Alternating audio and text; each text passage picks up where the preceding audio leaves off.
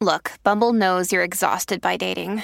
All the must not take yourself too seriously and 6 1 since that matters. And what do I even say other than hey? well, that's why they're introducing an all new Bumble with exciting features to make compatibility easier, starting the chat better, and dating safer. They've changed, so you don't have to. Download the new Bumble now.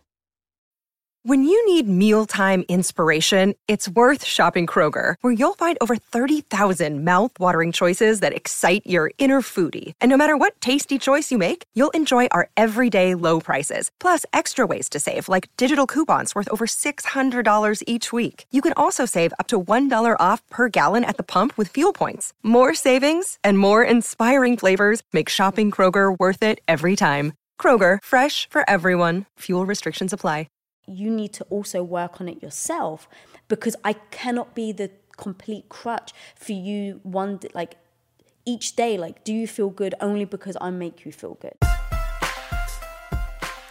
Question from Naomi Hernandez. Hi Tom and Lisa. Your guys advice and authenticity is mind-blowing. Thank you Thank you for sharing it with us. How do you make sure you don't emotionally use your partner to help you overcome your insecurities or to fulfill something that you selfishly want for yourself?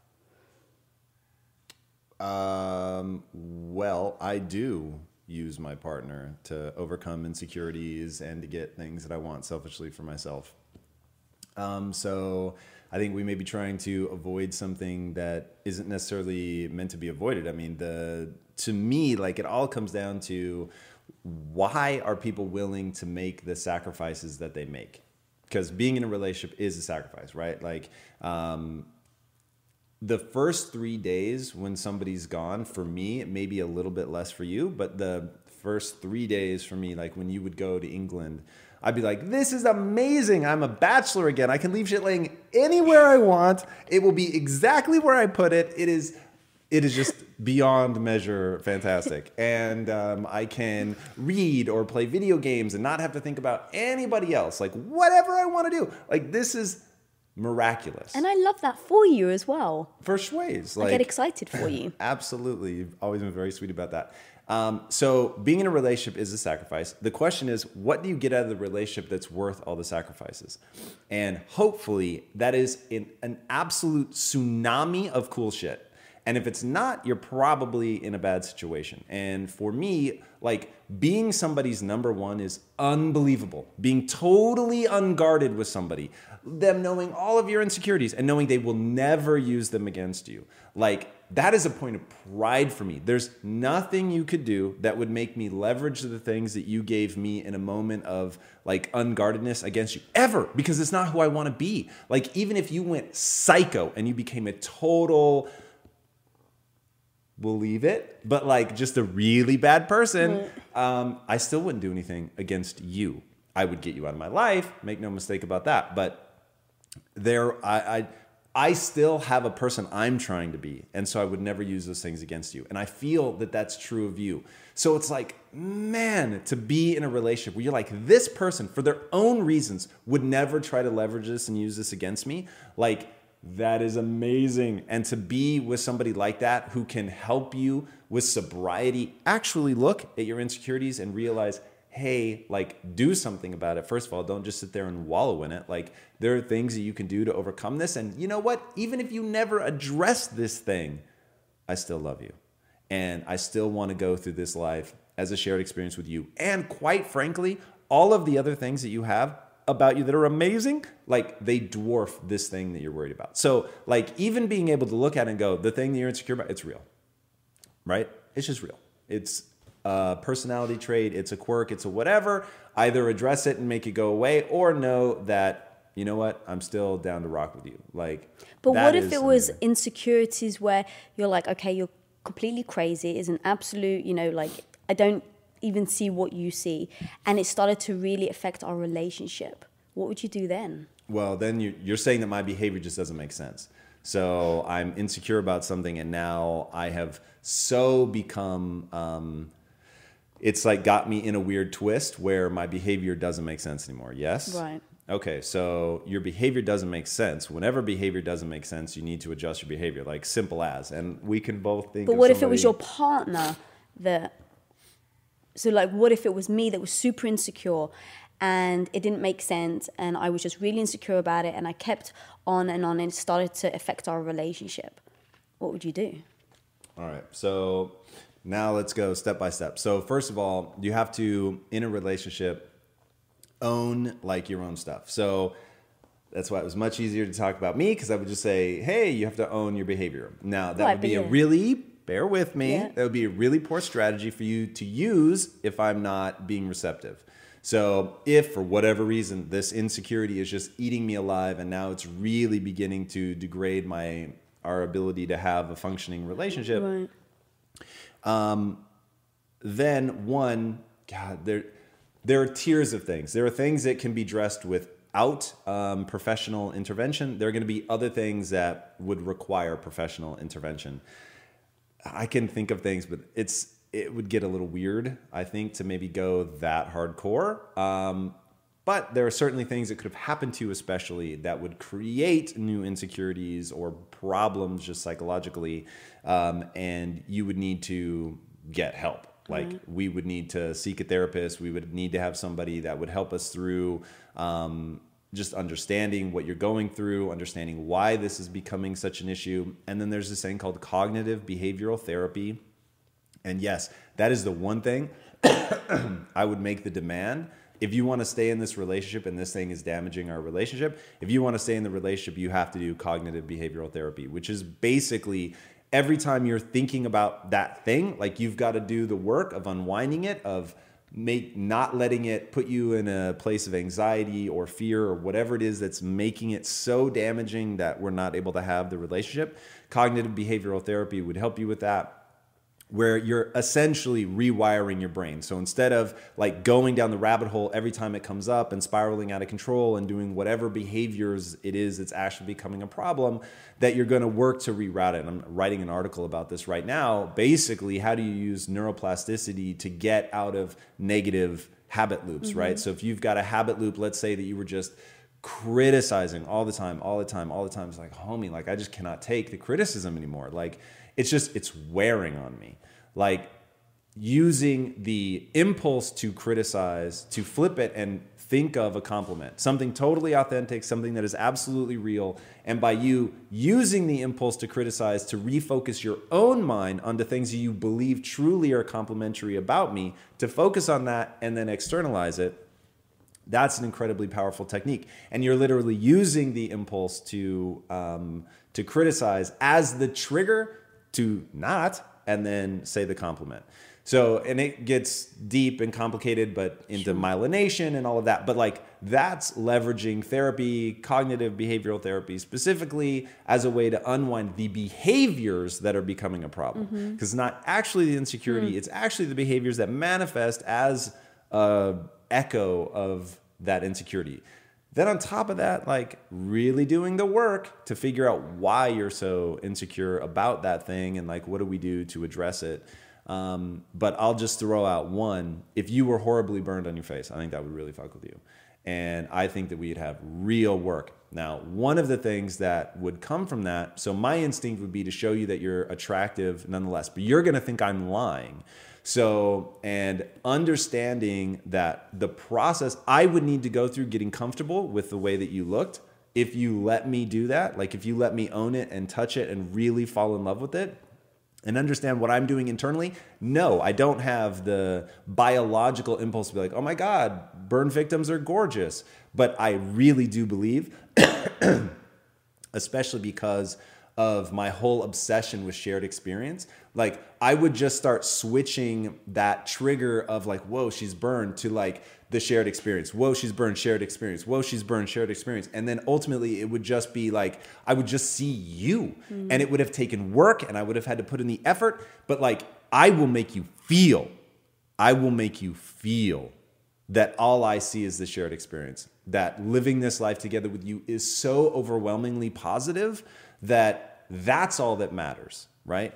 When you can make somebody feel that, like, and I know that a key component of that is time. You're never going to believe it in the beginning. And I've got to be willing to come back and back and back and back. And it's like the definition of success. Success is going from failure to failure to failure without a loss of enthusiasm.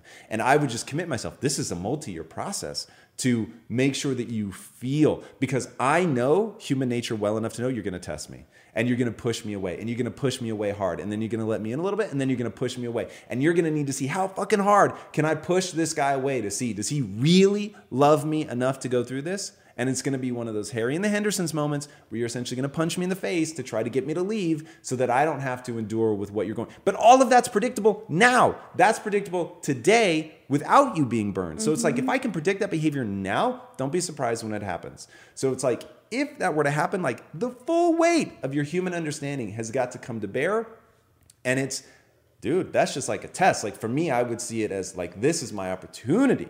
Like it was easy when it was easy.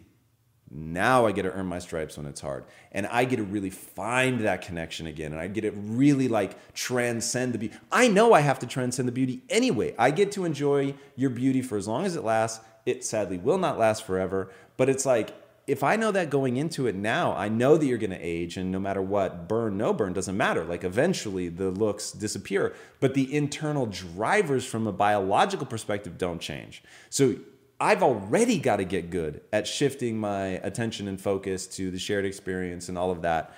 It's coming for us. But man, like that's the beauty of it for me. Like to be able to do that. And I would make the same demand. Like if you couldn't find me attractive if I were no longer powerful, if I were no longer wealthy, like and you couldn't see me as like a human being, that would be disgusting. So if I hold you to that same standard, like why can't you hold me to the same standard? Wow, I went on with that. No, but that but was that's... that was really interesting and going to I would be super insecure if that had happened to me. 100%. And um, I think every little thing is a life's test. You know, I mean, even with all of my health issues that I've had over the last few years, um, I've struggled with it immensely, right? Like there are times like I was just withering away. So everything that I pride myself on, on being, you know, um, fit, going to the gym, feeling good, dressing up, um, feeling sexy, feel like all these things that I really pride myself on and that I love to do and it makes me feel good. I couldn't do for at least a year. And, you know, I mean, I could barely stand up sometimes. And so I was super insecure. Um, you know, I just, I just, there was, n- I was just skinny, and so I didn't feel good about myself.